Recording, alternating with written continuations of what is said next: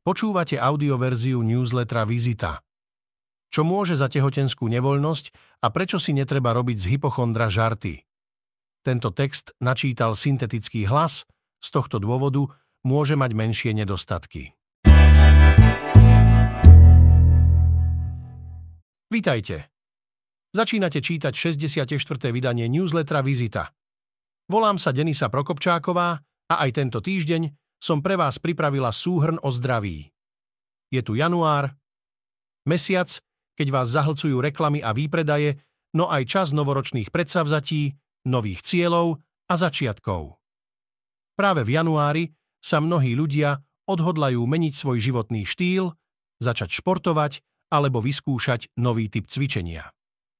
Pred Vianocami som sa trénera Šimona Klimčíka pýtala, ako by si mali začiatočníci vybrať ideálnu pohybovú aktivitu. Odporučil, aby na začiatku vyhľadali odborníka, ktorý im poradí. Šport je super vec, keď je dávkovaný v správnom čase a množstve. A tak ako si vieme športovou aktivitou veľmi pomôcť, keď zvolíme správnu intenzitu, objem a druh športu, vieme si ňou aj uškodiť v prípade, že to nezvládneme. Vysvetľuje v podcaste Vizita.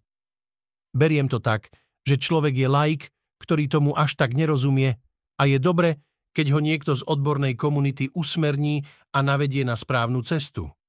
Môže potom z daného športu naplno čerpať benefity a odstrániť riziká, dodáva. Neobľubujem bilancovania ani novoročné predsavzatia, no každý rok si vytýčim pár cieľov. Ktoré miesta by som chcela vidieť, čo nové by som sa chcela naučiť, alebo o koľko sekúnd dlhšie by som sa chcela udržať na hrazde. Pravidelne si však pripomínam, že to netreba prepáliť hneď v úvode roka. Tento týždeň v newsletteri Vizita pripomeniem prínosy a riziká rôznych športových aktivít, pozrieme sa na novú štúdiu o tom, prečo ženy trpia tehotenskou nevoľnosťou a nahliadneme aj do sveta skúmania antidepresív. Prečo tehotné ženy trpia nevoľnosťou? Nechutenstvo, nutkanie navracanie alebo dávenie, telesná slabosť, únava či psychická vyčerpanosť patria k hlavným príznakom tehotenskej nevoľnosti, ktorú odborníci volajú aj hyperemesis gravidarum. Ide o pomerne bežný stav. Odborníci predpokladajú, že v určitom období tehotenstva postihuje 7 z 10 žien. Napriek tomu sa dlho vedelo len veľmi málo o tom, prečo vzniká. Nedávno však vyšla v prestížnom časopise Nature štúdia, v ktorej vedecký tím z univerzity v Cambridge predostrel teóriu o tom, čo sa v ženskom tele deje. Spúšťačom nevoľnosti a vracania v tehotenstve je podľa nich hormón, ktorý produkuje plod.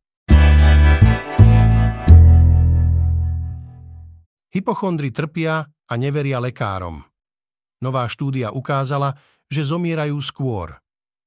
O vymýšľaní rôznych chorôb alebo ich zveličovaní existuje veľa vtipov.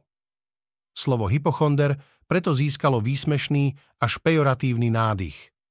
Stačia totiž aj náznaky miernej nádchy a takého človeka okamžite pohltia obavy, ktoré sa končia tými najčernejšími scenármi.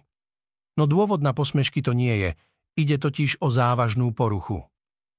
Hypochondria fascinuje vedcov aj dnes. So zaujímavou štúdiou prišli nedávno experti zo Švédska. Z ich zistení vyplýva, že ľudia, ktorí ňou trpia, sa nedožívajú vyššieho veku. A to napriek tomu, že sa často až prehnane starajú o svoje zdravie. Naopak, majú tendenciu zomierať skôr. Ako je to možné? Odpoveď na túto otázku hľadal v texte na portáli The Conversation Stephen Hughes, lektor medicíny z Anglia Ruskin University vo Veľkej Británii. Skúma antidepresíva. Kamarátovi s depresiou nekúpte zájazd, ale odporúčte návštevu odborníka. Depresia je porucha, ktorá postihne takmer každého štvrtého človeka uvádza Liga za duševné zdravie. Môže zahrňať pocity smútku, beznádeje, celkovej únavy, ale aj pokles sebavedomia, poruchy spánku a rôzne bolesti.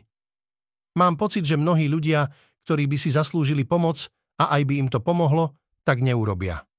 A to najmä z predstavy, že ak niekto ide k psychiatrovi alebo k psychológovi, určite je narušený, hovorí presme farmakologička Daniela Ježová z Ústavu experimentálnej endokrinológie Biomedicínskeho centra Slovenskej akadémie vied.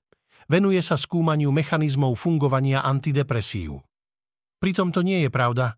Keď ľudí bolí koleno, idú k lekárovi, no keď ich bolí duša, boja sa zájsť za špecialistom. Preto ich k tomu povzbudzujem, dodáva. Hlučné hračky môžu poškodiť deťom sluch. Z pestrofarebnej knižky sa ozýva rev leva, z plastového mobilu cinkanie, autíčka trúbia a vláčiky húkajú, hrniec rozpráva a spieva, až z toho človeka môže rozbolieť hlava. Veselé zvukové hračky, ktoré dokážu byť aj otravné, však môžu dlhodobo poškodiť sluch. American Academy of Audiology upozorňuje na to, že obzvlášť drobné uši detí sú náchylné na poškodenie sluchu. Vnútorné ucho obsahuje jemné vláskové bunky, ktoré sa neobnovujú, čo vedie k trvalej strate sluchu v prípade poškodenia hlukom. A deti si zvyknú držať hračky pri tvári či pri ušiach. Prezident American Academy of Audiology Bopana Balachanda radí pred nákupom skontrolovať hladinu hluku hračky. Mnohí rodičia si neuvedomujú, aké trvalé poškodenie sluchu dieťaťa môže spôsobiť obyčajná hračka. Keď ho neochránime, výsledkom môže byť nezvratná strata sluchu, hovorí Balachanda. Podcast Vizita. Liek je titul, ktorý si treba zaslúžiť. Za ich dnešnú bezpečnosť vďačíme tragédiám. Medicína a farmácia sú plné príbehov. Aj tie formovali svet, v ktorom dnes žijeme. Mnohé z nich sú verejnosti neznáme a pomaly zapadajú prachom. Lekárka Lívia Hlavačková sa ich rozhodla oprášiť vo svojej novej vedecko-popularizačnej knihe Od elixírov po lieky. Pravidlá na to, čo všetko musí splňať liek pred uvedením na trh, platia len relatívne krátko. V minulosti na ich účinky ľudia prichádzali na základe vlastnej skúsenosti, ktorá zo sebou často prinášala aj smrť. Jedným z liekov, ktoré boli varovným znamením a privolali potrebu určitých regulácií, bol talidomid. Liek bol určený na rannú nevoľnosť a keďže si všetci mysleli, že je veľmi bezpečný, dávali ho aj tehotným ženám. Lekári sa totiž domnievali, že talidomid telo neabsorbuje tak, ako vtedy používané barbituráty a preto vraj nehrozilo riziko predávkovania sa, vysvetľuje v podcaste Vizita Lívia Hlavačková. Až po niekoľkých rokoch sa zistilo, že keď sa podáva počas tehotenstva, spôsobuje vývojové chyby, konkrétne chorobu, ktorá sa nazýva fokomélia.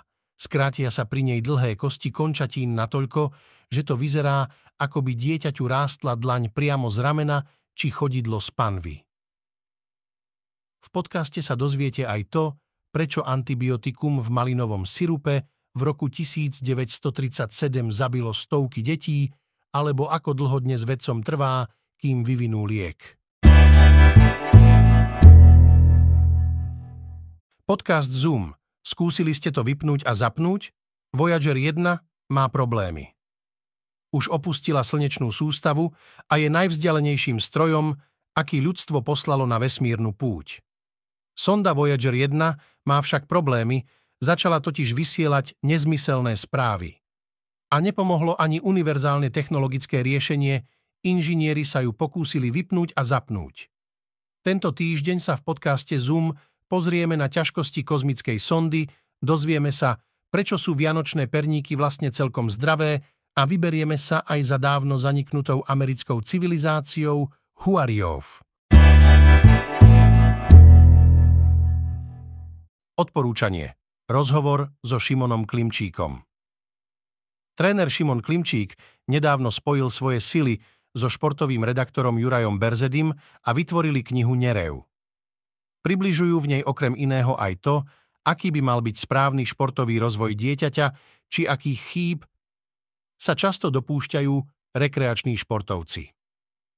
V predvianočnom rozhovore s názvom Tréner Vlhovej, keď vidím, akí ľudia bežia okolo mňa na hrádzi, len krútim hlavou, sme sa rozprávali aj o tom, aké sú výhody a riziká behu, plávania, cyklistiky alebo lyžovania. Poznámka pre poslucháčov. Všetky odporúčané texty nájdete v popise tohto audia alebo v článku. Počúvali ste audioverziu newslettera Vizita denníka SME.